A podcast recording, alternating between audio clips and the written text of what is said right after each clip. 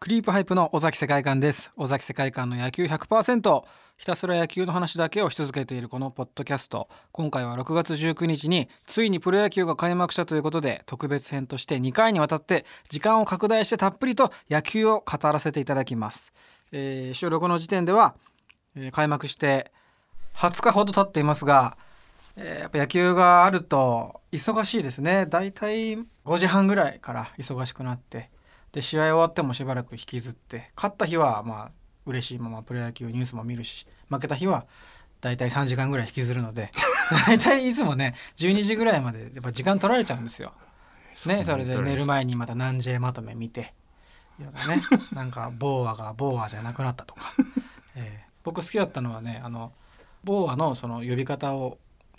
考えていこうっていうそのスレッドが立ってたんですよね何 J まとめで。それであのータイトなクリーンアップにねじ込むっていうのがすごい良かったですそのボーアさんのタイトなジーンズにねじ込むとこにかけてボーアをタイトなクリーンアップに、えーねじ込んだっていうところが ねすごいすみません、もう我慢できないんで、はいあはいの、えーアシスタントの日本放送でスポーツ実況やってます、ケムヤマです。はいなんちゃいまとめって、ごめんなさい、すみません、おっさんなんで、ちょっと。あるんですよサイトがあってね、すごい面白くてね、最近やっぱり特に元気なのでその多分待ってた鬱憤が溜まってたんでしょうあ、プロね野球を待ってて、はいはい。ヤクルトでいうとねあの石山さんのスレッドもあるんですよおお和尚って言われてて そのすごいこの前日の負けから例えば負けた日だったら負けてなんとか軍、我らなんとか軍は何々軍を迎えてみたいな昔の言葉でこう書いていくんですよそのあ、なんとかでござるみたいな感じですか。西浦のバ立松浦とかバットが第一陣のバットがはい攻撃を浴びせてみたいなそこでこう最後石山さんにつなぐってとこでうんいざアウト3つみたいな感じあでーそのかなり長いこう前振りがあってうんうんその後でみんなが書き込んでるんですけど「おしょう今日も頼みました ぞ」ってなん言っですみません、ちょっと、おしょうはなんでおしょうて。なんか「おしょう」って言われてるんですよそれあでー「おしょう今日今日あはーでも顔色が確かに悪いですぞ」っつってそれは定期定期っていつも言われるんですけ どいつも顔色悪いっていう。石山本願寺。。あそうですそうですそうです石山本願寺っていううスレッドがあって、はいでも顔も確かにお正顔ですね。あ確かに言われてみたら。らそうですよねあの格好したらぴったりはまるようはいはいはいな感じがしますね。お正顔色はどうしたんですかで最後二度と来るかこんな寺って いうなんか昔その武田抑えのほどっちですけどあーえっと正日本ハムですかマサルさんでしたっけ武田勝いましたねマサルさんのああ多分そのになんあか武そ田の勝は先発かあえっ、と、えっ、と武田あれなんだったっけ困った久志さん久し、はい武武田久の志なんかそれは武田久志はいその寿司屋でなんかその大将みたいな感じで今日はなんか握ってみたいな感じで二度と来るかこんな寿司屋っていうのが多分発祥なんですけどこんな何千の話をこんなに喋ってもしょうがないですね うんヤクルトもあのここまでまあ今日は収録してるのは7月6日の月曜日なんですけど、はい阪神戦で西浦の代打逆転サヨナラホームランもありましたし、ありましたねはい広島戦で、うんえー村上なあんでのホームランあ尾の崎さんは村上の神を神様の神って書き書いはいたりしますけど、村上様サヨナラ満塁ホームランもありましあたよん。な二十歳があんなにこう確信歩きしますかあんな威風堂々すごかったですね風格がありますもんめちゃくちゃかっこよかったですよねまたあのカメラさんもちゃんとこう抜いてたところがよかったですよね打球をギリギリまで追いかけた後に村上さんを映してドヤ顔っていうやつ、あれすごかったですねうんドヤ背中でしたねあれねあー本当安ら か顔映ってなかったもんもうあでも顔そうがなんだ顔が見えてくるようなベンチに向いてたんですけあどああバッとこうね投げてあーかっこよかったですねすごい。はいいい出だしですか。一応いいよかったです、うんちなみにあのスコットさんは南 J ではあのすっとこって呼ばれてますからねあすっとこどっこいっつって、は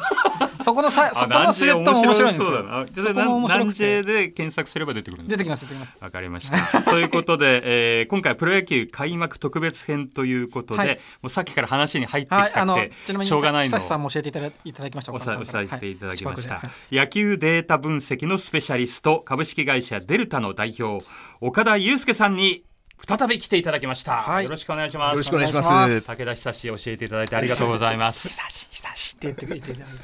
出てこないもんですね、 えあの前回もねこうダブルユースケでーはいそうなんですあのファ今ース日トは担当の、シーズンえーディレクターも含めていつも私以外が祐介っていう3人はいえー今日もうん三成さんを圧迫していきたいと思います、ですねはい 今日はあのいつもの倍時間を設けておりますので、はいえー、30分ぐらい行ってもいいんですかいけいけてしまうといでう、も本当に面白かったですすからね、はいデータが。いつもねあのあのまだこれからというところで止めてましたんで、はい、結構あの、はい本当に周りからもうん面白かったって言わいれやま本し当た。そうです、はい本当に私会社歩いてても数人から言われるんで嬉しいです本当とにいうことはそれ以外に私に会ってない人がいるわけですから、はい。相当な反逆響の中逆ゴキブリです、こういうのゴキブリは1匹いたら100匹って言い ますけどこういい意見もはい1人言われたら100人いるってこそとでうですすかよら、ね、はい今逆頭ゴにキブリ現象浮ですかんでいたんですが言っていただいてありがとうご ざいますさあそれでは、えー岡田さんに2020年のもう最新データをもとに、こちらのテーマでお話をまず聞いていきましょう、はい意外といけるぞ2020年ヤクルトスワローズ 意外とってとこが引っかかるかもでも尾崎さん評論家の予想的にも最下位多かったじゃないで最す下か位多かったし、はいはいこれは言いづらいんですけどそのデルタの方々の順位予想も出てた時にあほう僕はちょっと怖かったんですけど、うんあの岡田さんの名前見ないようにしたんですよ、はいもう大体分かってたの岡田で祐介さんはどうかとでもやっぱりこう見えてしまって、ええええええあの6位になってま6位でししたたね かああはい岡田さんがめちゃめちゃ動揺してます でも体あをのくねりな出せなあのがそらの解説者の方々の順位予想も面白いですけどデルタのそれも面白いなと思って全く違ってただやっぱりどっちもヤクルトは6位の予想が多かったですね。でもその数値でいろいろ6位を予想されたんですが、はい実際2020年シーズンが開幕してみたら、意外とというところでこのテーマで岡田あさとんにあの、はいそその6位の予想されてると結構ヤクルト上位に行くんですよ2018年も確かそれで2位になったんでそれはいいことなんですよファンからしたら。データ的にはその意外とというのはどのあたりですか意外とそうですね、あのやっぱ思ったよりあの、はいすごくチームが意図したことがそのままあのあーはい、現実にできてるなるほ割合が高いんじゃないかなというふうに思いますね。具体的には具。体的にまず投手がはいすごく今年は、あの開幕からすごく頑張っていて、うんまあ、象徴的なのは、えー、と今12球団で一番フォアボールを出さない、投投手陣になってます確かそうそうですよね、はい特に先発ピッチャーも出してないですもんね。はい、そうですねそういう意味ではすごく多分ゾーンの中で勝負をするっていう意識が出てるひょっとしたらあーあの首脳陣が変わって出てきたのかなと田達監督、ピッチャー出身ですから、はいその辺を斉斉藤コーチコーチそうですね斉藤コーチとともはいに強くはいすり込んでるのかもしれないですね、そう意です識ねの中にね。はいええフォアボール出さないっていうのはねこう見てる側からしても本当にやっぱり胃にも優しいです からね、どれぐらい減ったんですかえっと、去年から大体ですね1%なんですけどすごく小さく見えるんですけど、はいこれすごく大きくて、へはーい、これはあのなかなかあのすぐにややれと言ってなかなかできるようなものではないんですあすーごくあのそうなんですね1%なんですね、でもはねい、そうですね。これに加えて、はいえっと、ゴロを打たせる割合が増えていて、おーホームランも、まあ、ホームランも若干減ってるっていうところ。打たれ被弾はい被弾率がそうですね。まあそういう意味では、ピッチャーは、もう総合的に、今のところすごく去年に比べて良くなってますよっていうところになりますんで。は、はいい、あの、五割の、はいはい、まず原動力の一つというふうに言っていいかと思いますねピッ。チャーは尾崎さんもピッチャーいいイメージ持っていまやすかー今すのとこごろいですよね、うん特に中継ぎの、ねあの清水投手はすごいストレート、ですね、本当に。気持ちいいストレートで,、はいで結構そのストレートと組み合わせてるその変化球緩い球もこうパッて見た瞬間ああ打たれそうと思うんですけど、タイミングずらしてすね外野フライに打ち取ったりとかしてるんではやっぱりあのストレートがあってこそおっしゃのおっしゃる通りだと思いますはねい緩い球でそのコンビネーションが生きてますよね。あとはちょこちょここのママクガフああも石山投手も打たれてはいますよね。はい勝ちパターンの、はいまあ、梅野ですとか、はいそのマクガフ、ん石山、ちょっと打たれてるシーンもあるんですがそうですね。うんうんはい、ただその、はい、言われてるほど、まあまあ、はいあはのいピッチャーの方は、はいあの頑張ってますよっていうのうんが分うかるので、んうんへーあと誰だ、まあ、先発もちょっとい伊野はね心配ですけどそうですね最初なんか鼻血が出ちゃったんですよねあれずーっと鼻に詰めながら、ね詰めてるねあれ確か実況担当だったあんで気あ気になりながらも、っね、て思いながら、うんはい、 2試合目もちょっと打たれてたんでスアレスとは逆ですよねそうですねあのオープン戦の時真逆だったんで、は二い、そ人うでがすね。あとはまあ寺島とかは本当ちょっとあの楽しみだすごいなですとよ思ねいますね。はいはいはい寺島も上がったしはい球速すごく上がりましたよね。ねはいなんか聞いた話だと土手で戸田の土手からこう上斜面から投げてみたいななんかトレーニングをしたっていうのを聞いたんですけど、なんか130後半のイメージが140はい、のそうです半ね。ば,、半ばぐらいになりましたもんね。もともと履正社の時はそれぐらいですあよねそうですね。もともと早いっていうはい触れ込みで入ってきて、ちうんょっとそうですね。はい、球速落ちちゃったんで心配してたんですけど、今のところはい。楽しみですね、はいあとはね星投手もね、はいあ星があの3イニングでしたそうですはねい、投げてちょっと打たれたりはしてましたけどでもなんか強い球投げてましたよね。ですね。あと尾崎さんがキャンプから気にして名前を挙げていはいたソフトバンクから来はいた長谷川博己、はい。うんちそょうっとですね開幕戦はあんな厳しい場所そうで、ですね場面でね、あれでしたけど、大変でしたけど、はいまあ、でもちょっと点は取られちゃったんですけど、はいまあ、パフォーマンス自体は悪くなくって、うんまあ、三振がちゃんと取れてて、はいフォアボールも少ないですよっていう状況なんで、まあ、あのちゃんとあの長く見ていけばひょっとしたら戦力になるんじゃそうなでいすよかなってね。形でにもなりやまっすぱかりちゃんね。とこう投げてますもんね。は今い、でおもっしゃる通りですね。うんあとはその近藤さんがどうなのかっていうのはちょっと心あ配ですあね。そうです尾ね崎さんが、はいあの対談もしたことがあるはい。そうなんです近藤投手です、はい、応援してるんですけど。そうですちょっと,、えー、と今のところはちょっと心配な数字かなっていうところですかそうね。よはい、特にこの間打たれてしまいましたね。はいあと前回岡田さんに来ていただいた時に、えー外野手の高齢化の話あーがはいはい出ていたじゃないですか。で僕が確かに「塩見とか絶対入んないといけないんですよね」とか言ってたら 他の選手がそう出てできすたというね。あおあっしそゃうるです通りでね。はい、山崎選手があ今いいすごい活躍してますですよよねね。すごいはいでてますはい、もともとセンター青木選手だったんで、はい青木選手がレフトに回ってセンターが山崎選手とか塩見選手守ったんで、実はその外野の守備力がすごく上がっていてあのー去年までだと外野のアウトになる割外野フライがアウトになる割合がリーグで、まあ、12球団で一番低かったんですけへーどそれが今リーグ平均ぐらいまでアウト取れるようになってるあんーでそれでもまあ平まだ平均はいそうですちなみにどでかいですね大きいですねどこが高いんですか。えっと、元々今高いのはジャイアンツとか、へーえっと、広島が高いです、あはい、で大体今 d n a と同じぐらいな状況おーで今阪神とか中日がややちょっと今落ちてるような今低いような状況ですね。あそうなんですね。はい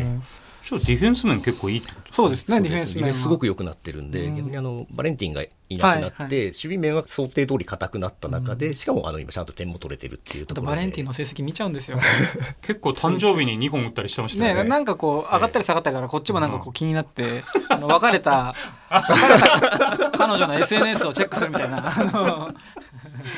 ありますよね、はい はいそういうのありますよね。またなんか新しいパフォーマンスして何やってんだろうなと思って。でもバレンティン抜けたけれど、はい得点のはほ傾とん向どと変わらはない、あー今変わってないんで、得点が変わってないで失点が落ちてるんで、おーまさに今、そうですよあねのこういった五分の、はいあ、推し感情で来れてるってとこはまさにそういうところだあとと思いどうまですすかねね。エスコバーは。はい、エスコバは、えー、とまずショートを守れてるっていうのが、はいあの想定通りだったんでよかったなっていうところですね。あので今、守備に関してはまあまあそこそこいけそうだなっていうところなんで、まず彼がずっとショートを守り続けられることが一つポイントだったっていうところですね。そのショートの能力とかって数値化できるんですか、そうですね一応あの大体あの失点にどのぐらい増やしましたよ減らしましたよっていうような分析ができるんですけど。どうなんですかへ平均から見てエスコバーって、えーとまだちょっと試合数が少ないので何とも言えないんですが、まあ、平均より平均からちょっと劣るかもしれないけあどー少なくとも、えー悪くないですよ、はいはいで少なあとはダブルプレーはしっかり取れてるんであーまあ、そういう意味では、えー去年に比べるとやっぱりショートの守備力っていうのは間違いなく上がってますよっていうところになるかと思います。やでもすごいプレーは結構ありますよね。はいあのマクガフエスコバーでピッチャーゴロでダブルプレー取った時の、あのスローイングとかも普通ならプロ野球では見ないですなよかね。なか見えない日本のププロ野球でレーを、ね、してくれるんはで、上半身のはい、力だけであそこまで投げたり、あとその阪神戦だったかなあのショートのかなり深いところからはいジャンピングスローで、ありましたよあねりましたノーバウンドね、でまあ、あれは本当にもう向こうの選手ならではねのえ、スローインって結感構じでしたよ三ね。塁側に守ってますよね。はいそうですだねからの飛びついてセンター前で抜かれることが多いってことはかなりその深いところで三塁側で守ってるから、まあ僕という感じです。で三遊間のそうですそうそうですよねのこうまあ多分あのか強い方で指してるってイメージがすごい強いんじゃないかなっていうふうにあ思れいはまやっすね。ぱそういうこう肩が強い人の特徴そうです。ね。はい、うんまああの後ろに基本的に守れるっていうところそうはですよね肩が速くて、まあ結まあ構そう前後ろに守ってるんだそうよなですね。去年ねそこの三塁手ですとかショートのエラー数がヤクルトはとても多かったので,、そううんいう意味でかなり上上積みとはいうい、か、おっしゃる通りで、まあ三遊間の守備力が課題だったんで、そこには今いしっかりはまってるっていうところはあ村ると思い上ますね。村上選手も結構守備上手くなってるしそうです。あ、はいそうなんですよ。だからかあなりの若い若い選手がはいちゃんと伸びて、しかも補強がしっかり当たる。そうですね守備面でもそれはまさにあの同じような効果が出てるっていいここととばですっねかりじゃないですだからか。結構エスコバーはなんかこう、抜かれてるなあの取れないなっていう印象が強いっていうことは逆に近くまで行ってるんですよねあーボールそがうですね。もう明らかに追わないで諦めてるようなヒットじゃなくうんてギリギリまで結構行ってるっていういい意味でってことなんですね、はい多分ギリギリ追いかけてるってことですそようねですね。しっかりあのショートとしてちゃんとまあ戦力になってるなって感じになりますねじ。ゃあ岡田さんに順位改めていやもういいんですいいんですそこはそれは違うあれはいいんですよもうそれあの 上がるんじゃないですかなんかもしかしいてやなんかそれも申し訳な始まいったところで こっちがなんかプレッシャーかけてすいませんでもいいいいですねやっぱりそうですね守備がいいっていうのはこう見れて本当にプロそうですねプロ野球ってそういうプロとの試合ってそういうことじゃないですか、はいディフェンスがしっかりしてるっはいていう、なんか気になる選手のこととかあります村上ですとかいろいろいますけど数値がそうなんでしょうね数値的にこう良くなったよっていうバッターとかうーんでも青木選手もすごいいい青プ木レ選手すごいーありましたよねいいですねはいその時もちょうどエスコバーが球ポロッとこぼしちゃってあの刺せなかったんですけどあの飛びついてフェンス際の打球取ってた、広島戦だったかなあれ、うん、ありましたね。だからまあそれぞれそういうそれ持ち場で活躍してるってことですよね。はい、そうですねでうん青木選手に関してはもうレフトに回ったことで、はいまあ、言ったら去年までセンターやってた選手がレフトに回ってるんで、それはもう基本的にレフトだったらもう十分な守備力が持ってるあーそんうかでそうかそうかでそれも含めて外野の守備力が上がってますよってところになります、えー他球団ですけどちょっと気になるのが、あのやっぱキャッチャーで外国人選手が入ったっていうのはね面白いですねあ。れはちょっと衝撃的でしたね、はいでしかもあのスローイングも肩すごく強くあーて中日の、はいえっとキューバですよねキューバのはい選手ですね、マアルティリエネスル・マルティネスマルテかィネなスであれでしかも2軍でかなり打ってるんで、はい打っててでしかも肩もよくって、はいであれ本当に普通にこうキャッチングとか良かったら、うんちょっと昔のなんていうんですかねあの打てる捕手はいうんの選手がいきなり中日に出現したとなると、ちょっとリーグのバランスが結構変わっちゃう可能性すらあるんでそうですよねはいちょっとあの選手は本当に今要注目っていうんですかね、注目だしあの中日ってキャッチャーがなかなそかうですね決まらなかったんですよそうですよねねこの選手が本当定着しちゃうと一気に、うんまあ、チーム力がボーンって結構い強いですもんね今中、はい、野手は本当に強いですからねドラゴン野ズ手うんはいそうなんですよねさすが尾崎さんヤクルトだけじゃなくていや他あのれはチームにすもごい気を配って、ねええまたコミュニケーションもどうなっていくのか気になるしそうですねここからはい楽しみだなと思ってキャッチャーってポジションねね、なかなか外国人はやらないでそすね。う考えたら城島選手さんはすごいですそようですねね向こうでメやジャーっにてま行すっからてねすごいことだよな改めてそれこのニュースを見てそう思いましたけど、うん、大丈夫ですかヤクルトに関してあは。もういいいいですはい、はいはいまあ、幅広くこうプロ野球を見てるというはい、じゃあ、えっと次はですね、はい実は野球界全体ではい、岡田さんが気になっているうんあるデータがあります、それがこちらですピッチャーの球速上がりすぎ問題ああはい、上がりすぎっていうとまあちょっとも うあの言い過ぎなんですけど、はいちょっとここ数年すごくはいあの、ピッチャーの球速はがいどんどん今、あの上がっていってですねうんまあ過去5年で見ると、まあ、3キロから4キロぐらい今どの球種でも今上がってるような状況なんそれでストすレートだけじゃないってことですもんねそうなんですすよあーすごないなんかパッと見そのスライダーかなと思ってもカーブってそのはい解説の方が言ったりしてるから、あやっぱ速いんだなとそう思いでますすね、まあはい高速各球種の高速化っていうのは今すごくあーあのまあ皆さん多分ピッチャー皆さんひょっとしたら意識してるのかなっていうぐらい速いボールが速くはなってますね。ほとんどの中継ぎのピッチャーが150前後は投げてるイメそージうでですすよねね。むしろ中継ぎのピッチャーはそのぐらい球速ないとなかなか今務まらないような状況にっていうふうにも言えるのかもしれないですね。でもそこに対してバッターの進化ってどういうところで見たらいいんですかでバッターはもともとあのずっとピッチャー対バッターでいうと、はいどんどんあのバッターはあの長打力を上げたりとかヒットを打つ割合を高めてきたんで基本的にたあのずっとピッチャーがレベル上がるとバッターがあのレベル上がるっていう形で、うんまあ、基本的にあのそういった戦いをずっとしてきたんですね、はいまあそうですよね片方上はいがるってことは片方も上がるってこそとうですね。あーはいそうで、ただあの一個そろそろ問題になってくるのが、えっ、と球速がこうどんどん上がってくるとですね、はバッターが、えー対応できる時間がどんどん短くなるっていうところで、あの実は今メジャーリーグの一番速いピッチャーっていうのは170キロぐらいあのチャップマンハチャップマンが出しちゃったんですけあーど、はい。でそうするとですねバッターが対応できる時間っていうのがほとんどどんどんなくなってきちゃって、はい大体180キロくらいになるともうあのボールを見て反応するっていうあの対応じゃなくなってあー言われてるもんうですね勘ってことですそねうなんですよ、はいそういう形であのバッティングしなきゃいけないっていう形になると、まあ言ったらバッターとピッチャーのバランスが崩れてしまいますよと。で日本もですね、まはあ、いだんだん球速が上がってきて、うん今三振の割合がどんどん今高まってきたんですね、あーはい、今メジャーリーグは大体、えっと、4人に1人ぐらい今三振するんですけあどー日本は多分去年でですね5人に1人ぐらいの割合で三振するようあなじゃあメジャーはやっぱかなり三振そうですねそれもやっぱ急速の球速がもともと早えうんもともと影響があって、うんさらにその、えー、とヒットでなかなか出塁できないんで長打をで点を取りましょうっていうあのピッチャーとバッターの相乗効果で三振がどんどん今上がってきたっていうのがメジャーリーグだったんですけあーなるほど。つまりそのあるスピードより上に上がると、はい人間のはい、あの反応速度としても対対応応ででききなないいレベルがあの多分その180ぐらいになあるんじゃないかなっていうふうに考えておられてましてでももう結構現実的になってきてるんそうですねメジャーーリーグに関してはすごく現実的になってきたんでで実際そのメジャーリーグであの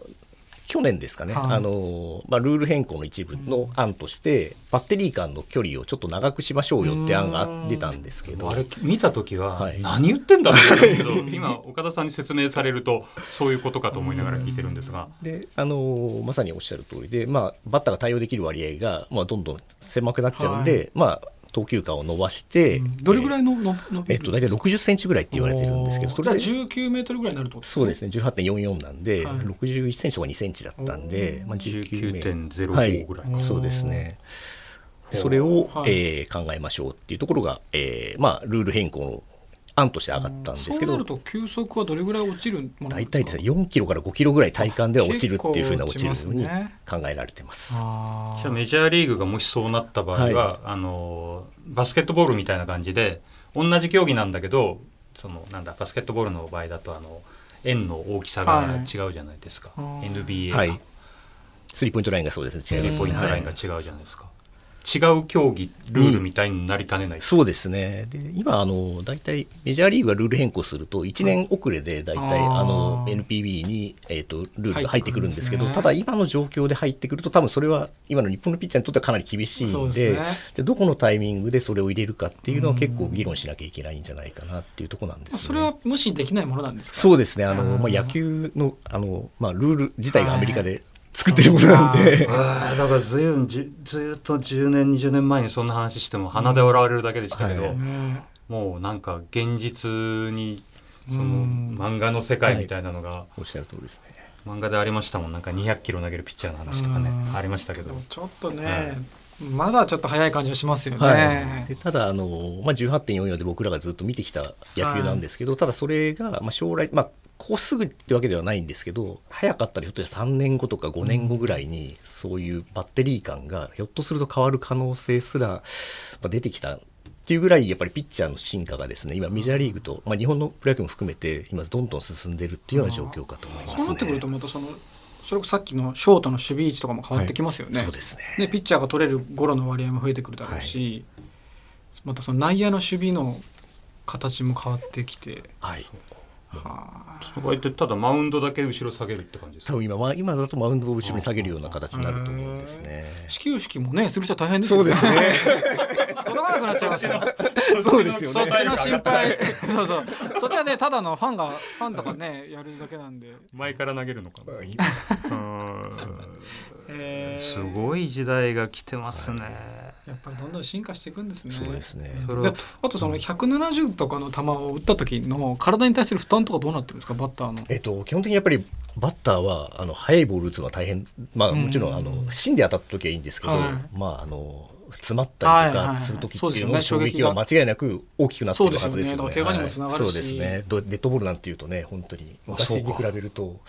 はいデッドボール問題がありますはね、い、物はい、エネルギー量でいうと、まあ、かなり違うんじゃないかなと思いますね。はい本当に急速で過ぎて180とか超えちゃったら今度は逆に180超えたらアウトになったりするルールができるかもしれないですよね 急速出な出過ぎないようにするためにでも本当にそれぐらいそれとバッターが打ち返した打球のスピードも上がるんですあ上かがってくるんですかあえっと投げるボールに関して、はいまボールが速いければ速いほどバッターを打ち返すボールが速くなるかっていうとあんまりあのそれは関係がなくて、えーそうなんですかはい、あそうなんだどちらかっていうと,、えっとまあ、スイングスピードだったりとかの方が影響があったり、うんスイングスピードはあとはもう、はい、あのあくまでじゃあ打ち返すボールに関してはバッターの影響なんバですッねターの影響の方が大きいっていうふうにお考えいただいた方がいいかと思います。もちろんあのちょっと影響はあるんですけはいど、あの主だったものに関してはスイングとかそっち側のバッターがこうどうどうやって打つかっていうところが影響が大きい今日時間いっぱいあるんで、はいあのはい、ピッチャーの球が速くなってるってことは、スイングスピードってどうなんですかめちゃめちゃ速くなってます。あーそこもやっぱでり結局あの今打者がどうやってヒット打ったりとかホームラン打つかっていうのがどんどんあの物理的に検証されてきたんうでんスイングスピードが本当に今速くなってて、えで今バッターのなんですかねその評価基準の中にもそのスイングスピードだったりとか、うんスイングの軌道だったりっていうのをもう分析するような専門の人たちが今いるような状況ですね。あそうかでもスピンスイングスピードが速くなっても目で見てこう反応するっていう意味でははい人間の限界を超えちゃうってことですね。そうですね170、はい、180ぐらい近くなるとそうですね、はい、あー結局こうピッチャーが投げてからボールの軌道を見てどこにスイングするかっていうのを判断してバッター打つかどうか決めるんですけどそれがどんどん今短くなったりとか情報を得る時間がどんどん短くなってしまうんでどうしてもその精度が悪くなっうんてヒットがなかなか打てなくなってしまいますよっていう形になってるんですやっぱね。お客さんとして見てて楽しいのはやっぱりね点が入る瞬間だと思うのでそうですねねでも最初慣れないとそんなに速いと見てて怖いかもしれないですね。はいえ、んそうですね。怖いですよ本当にその、うんなんか避けるなとか言いますからね見てるとあんなのあんな塊がすごい速さで飛んでくるわけですもんね高級なんてね石みたいですからね。そうですよね当たった人にしか分かんないですよねその痛みとか恐怖はということでちょはいっとこう、劇画の世界のようなのがもう現近づ実いのてくると世いうこ界ととでしすてよね SF の世界みたいに。うんなってきてるあとあのちょっとまた話それちゃうんですけど、あのオープン戦で今年のボールは飛ぶんじゃないかって言われてたと思うんですけど、はいどうですかホームラン増えてますか、えっと今のところですねセ・リーグがちょっと増えててはいパ・リーグが逆に減ってるんですね。でえっと、ボールが多分全体的に飛ぶ形になると、えっと、ヒットになる打球割合も高くなるはずなんですあけーどやっぱりそれも今あんまりあの変化が今のところないあそうんでで言われてるほど変わってないかもなっていうとうんまだちょっと数字あの試合数的にまあ何とも言えないんですけどあんまりあのホームランが劇的に増えてるっていうわけではないっていうふうにお考えいただいてもいいんじゃないかなというふうに思います。あと、お客さんが今入っていない状態で、これが配信される頃ぐらいから入ってくると思うんですけそうかっていうどことですね入っていないってことが何か数値に現れたりはするんですか、これはですね、はい僕らが今すごく興味があるとこあろあで、そうですよね、えっと今この時期時期じゃなきゃ収集できないデータですそもうんなんねですはい、で結局まだこれ、えっと、これと比較するデータが今出てきてないんで、はいこのシーズンの同じあのシーズンの同じ状況で観客が入った際ですね、うん今年しかもあの5000人入ったケースとかはいまあ半そうか分そうかのケースっていうのがだん出そてれくはるんある意味で。好都合なんですすよねごくあいろんなのデーそタういう意味ではあの僕らにとっては興味深いデータが今年取れるんじゃないかなっていうふうに考えてるんです、ね、どうですか無観客のデータとしては、はいちょちょっと短かったですかあのそうです期間もうとちしょっとはあってもらえるといいんですけどそうただやっぱりあの、出てるんですかなんかえっとまだまだわかんないん ですけどですよねあー でもねサンプルとしてはいいそもうでのすがきねっと、すごくはいでただやっぱりあーあのファンの皆さんあってのプロ野球です僕あーうちの会社もはいあのプロ野球があってのこそのあ会社そうななんのでですねそあうーでまあすよまあもちろねんそういう意味では早く観客のそ方うがで入っすてよでねすね試合あるといいですよねでも絶対そのうん今回の無観客うのん時期というのが意味があるものになるはずだからそれを意味あるものにしてくれるのがデルタですよね。はいはい 何かはいあのうちのアナリストはやっぱりそこはすごく興味があるみたいでちょっとその同じぐらいのデータサンプルになった時に何かあはーい違いがあるかちょっと見たいというふうに思ってますねこれはもう一回来てもらわなくちゃいけないですねそうでですねまたデータを持ってええきていただいて岡部さんに。お客さんがいないとはいフォークボールが落ちるとかなんあかあいそうよいい意外なことが何かうんあとはそうですね、僕ら仮説にしてるのは、はい若い選手が比較的こう活躍しやすいんじゃないかな、まあ、あの言ったらプレッシャーが2軍のそうで2軍のあーま言ったら状況と同じ状況ってことか一軍のあの大観客の前はいはいはいでいきなりプレーするのとあー今のまあ比較的近い状況だったらひょっとしたらそのデビューがしやすいなんとでいいそなみれがたい塩見な選手に当てはまらないんですよね。 データちょっねとちょっと怪我しちゃったのはあるんあであ出てたら打ってたかなそうですかね。でもホームラン打ってましたねはい。ホームランも打ちましたからあねーはいうんとりあえず今回はこれぐらいまだ何かありますいやもまあ切りがいまたいつも次回に次回に取っておきましょうもう一回ありますんうで、はいえープロ野球開幕特別編第1回そろそろお時間ということになりました竹山さんそうどどうですかその実況の感じは。あのね球場で違ったりするんですけど、はいやっぱ真剣勝負なんで、うん思ったより違いは感じないで集中して入れてるんですけど、まあ、神宮がご存知のようにちょっはいと声が聞こ声がえねてしまったってことがあるんで、はい我々スタッフの方もちょっと神経質になってるとこがあって私結構ちょっとまあ雑なとこもあって、あーはいまあ聞こえないだろうと思って結構ある程度出してると、うんあのスタジオの方からケメヤマさんあちょっと出過ぎですメモを来て、はい、少し音量を下げてくださいとえー か 下げなくてもいいじゃんとか一瞬思いながらうもんちょっと下げたりとこか、のはい、解説の方はどうですか変わらずですかその解説の無観客人はそんな変えてるイメージないですけどね。でもまあでも、ええその難しいですよね対応の仕方がその時その時ではい、ねあのビニールが最初神宮を貼ってあって、はいその後我々さらにアクリル板を立あてはいているんですけこれからど、また夏になってねはい暑くなってくる時にどうなるかですよね、まあ、そういうのも確かにもう今しかできないというか経験できないことなんで、はいまあ、できるだけプラスにあのプラスの経験にしていきたいなとは思っております、楽しみにしてます。えー岡田さん次回もよろしくお願いいたしますよろしくお願いしますさあということでこのポッドキャストが公開される週の週末、7月10日の金曜日から12日の日曜日の3日間は日本放送ショーアップナイターでホット神戸の巨人対ヤクルト戦を放送しますので、えー尾崎さんもぜひ、えーリスナーの方もぜひ聞いていただきたいこれ煙山さんどこか私2戦目の土曜日の試合を担当楽しみですねいた。しまますた貴重ですね。ホットコープで。はい、ホット神戸は実況席とグラウンドの位置が結構あ近ーそうないんんでですすかけどまあ、5000人入るっていう中で、はいあまあどんなただあれなんですよね歓声とかがあないのか制限されちゃうので、はいはいどんな音になるのかも含めてぜひ、楽しみですね。これは。えー聞いていただきたいと思います。絶対聞きます、えーということでクリープハイプ尾崎世界観と日本放送煙山光則でした